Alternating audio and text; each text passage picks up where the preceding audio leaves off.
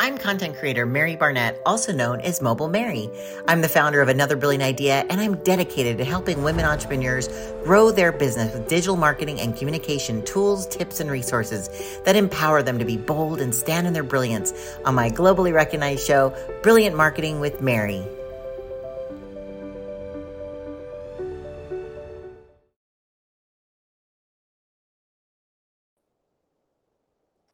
Hey, everybody, and welcome to the Brilliant Marketing with Mary show live.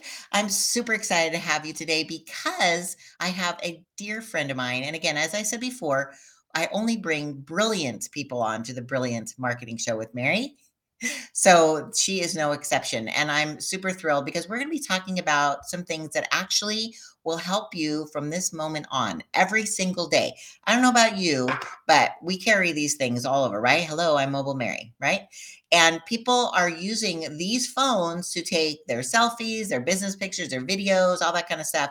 But the guest I have today is not only going to show you a new technique for taking selfies, but she is an award winning certified master photographer that will basically talk to you about not just what's in front of the screen and how to make yourself look absolutely stunning, gorgeous, thin, smart, wealthy, all those things that a, a good picture will share.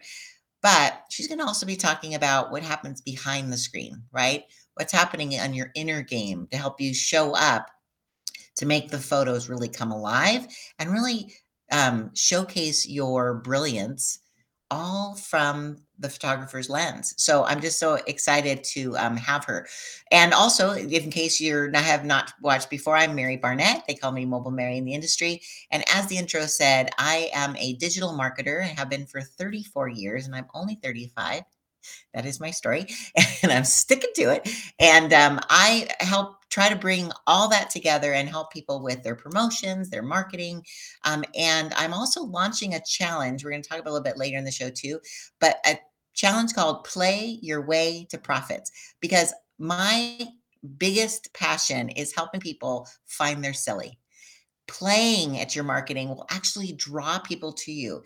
Heightening your curiosity skills of, or, and your creative skills will actually help you think differently so you magnetize people who you want to work with to you right? So that totally ties into our topic today which is how to take thumb stopping pictures. Oh it didn't all fit on there. There you go thumb stopping photos. Because right we we are all scrolling through right and we want to create images that people go oh right catch their attention provide more value and i'm super excited about that. So my guest today um, is Tricia Turpenoff, and again, she has done my photography. She's done she does all the all the famous people's photography, and I want to introduce her to you before I bring her up um, because I want to make sure I, there might be just one person out there that doesn't know who she is um, because, you know, she's phenomenal in every way. Um, but let me read it to you because I want to make sure I get this correctly. Tricia's mission or I should say her introduction when I when I say what I think about her is that Tricia's passion is her purpose. Her mission is to listen, hear, and truly see you, to be able to capture your radiance, essence, and elevate your image through the lens of her camera. Tricia has spent almost 30 years with all types of people, capturing their personal history and branding their business. The difference you will feel when you work with her is that you will feel seen, acknowledged, and heard. That is her promise to you. So, without further ado, let me bring on my dear friend Tricia, and the countdown will come up. And here she is. There she is. hey Mary, thank you. That was beautiful. Oh my goodness. Well, it's um that, that doesn't even do you justice. So I've oh. had I think we've had two or three different photo shoots together. Um we are e women sisters and she just like is a light when it walks into a room. She literally is brilliant. You can see by her hair. Um so Tricia, tell me a little bit before we get started because I have some questions for you, but tell everybody a little bit how you got into photography and why you've stuck with it for 30 years when people are carrying around they think they're all smarty farties and have their own cameras. Tell, tell me like what you what sets you apart? Absolutely. Um i've had a camera in my hand since i was five. My yes my aunt and uncle bought me a camera and it was really funny because my parents were always like tricia your aunt and uncle buy you gifts that are too old for you and they let me keep the camera. Now the chemistry set had to go back when I was eight. That was a bummer. but the camera stuck. They bought me a Kodak um, 126. It was an Instamatic, and I have, I have one too. I still have it. It's like this big gray. Yeah. I love it. Like, yep, I have a couple of them sitting on shelves in in one of the rooms. Oh yeah, I still have it. And I just fell in love with photography, and it was one of those things that my parents complimented me. We went to Washington D.C. when I think I was seven, and it just it stuck. And um, obviously, you know, in the beginning, I was photographing the butts of dogs and things like that because yeah, you know, cropping off every bit, you know. Here's the mouth, you know, that's all we had. I mean, it was like that. But then And you didn't know until you got it back from the developer. I- yes, because I started in the film days. Oh my gosh, film was very exciting. I have to tell you, I love digital because I have more control. Yeah. But digital took some time to get as good as film, and it's still film still has an edge. The problem is it doesn't have an edge with you being in control because you just have to send the film off Right. and have them produce it. Now I have I have developed film, but um, and I did room? yes in the I dark did room. that in high school. You went in the dark Oh, yeah. room and you had to put the chemicals on or whatever. And it Yeah. just turned out to be a place people made out in. the dark room. Like, Gosh dang it. meet you there. Uh, dang, I should have done that. What was I doing? I was printing pictures in there. Fool. Fool. I know. What was I thinking? Now, Now by I the know. way, I'm not saying I was one of those. I was jealous of all the girls who were bringing boys were doing- boys in there. I'm like, you know, and you had to wait your turn. It said occupied. And you're like, plenty. Oh wow. Yeah. Yeah. we were actually really lucky. Our um we had quite a few enlargers in our at our high school. I mean, we had a, a good sized photography program. yeah, And then in- I went to college. I actually went to a four-year college for photography, which is totally unusual because you don't. I mean, there's no your level of entry into photography. You get a camera, you learn how to use the ISO, the you know the shutter and the aperture, and you can go. I mean, really, to start, you just need an eye and you need to understand your equipment. And I, was blessed enough to get to go to college for that, and so I had a.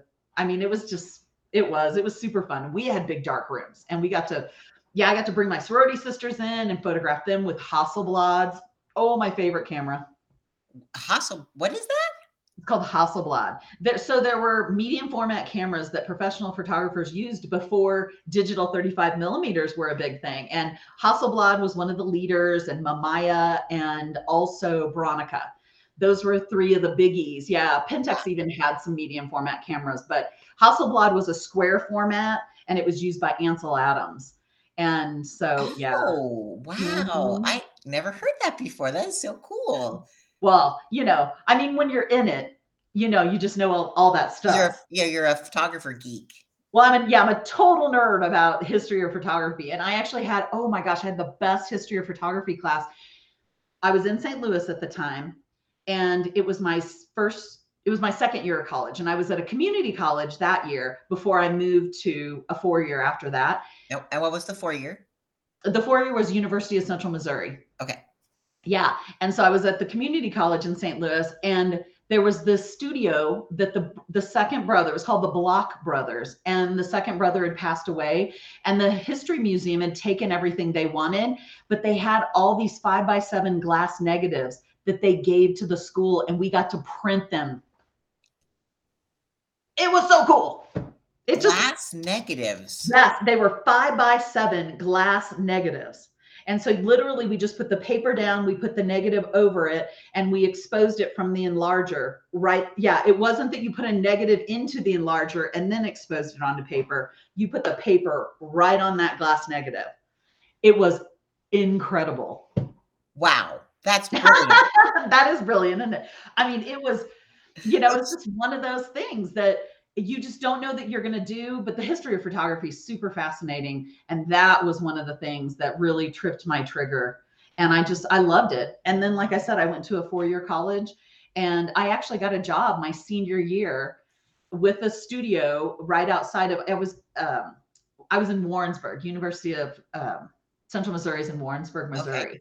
And so I went to Sedalia, Missouri, which was about 30 minutes away, and I got to work for a photographer for a couple of years.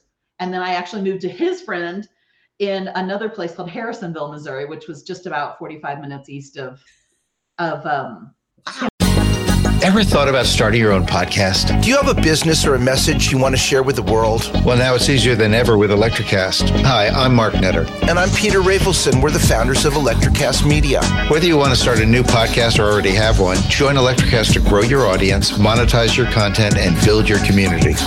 With our simple sign up, you get free promotion, world class analytics, premium ads, and personal support. Go to electrocast.com and join our community today.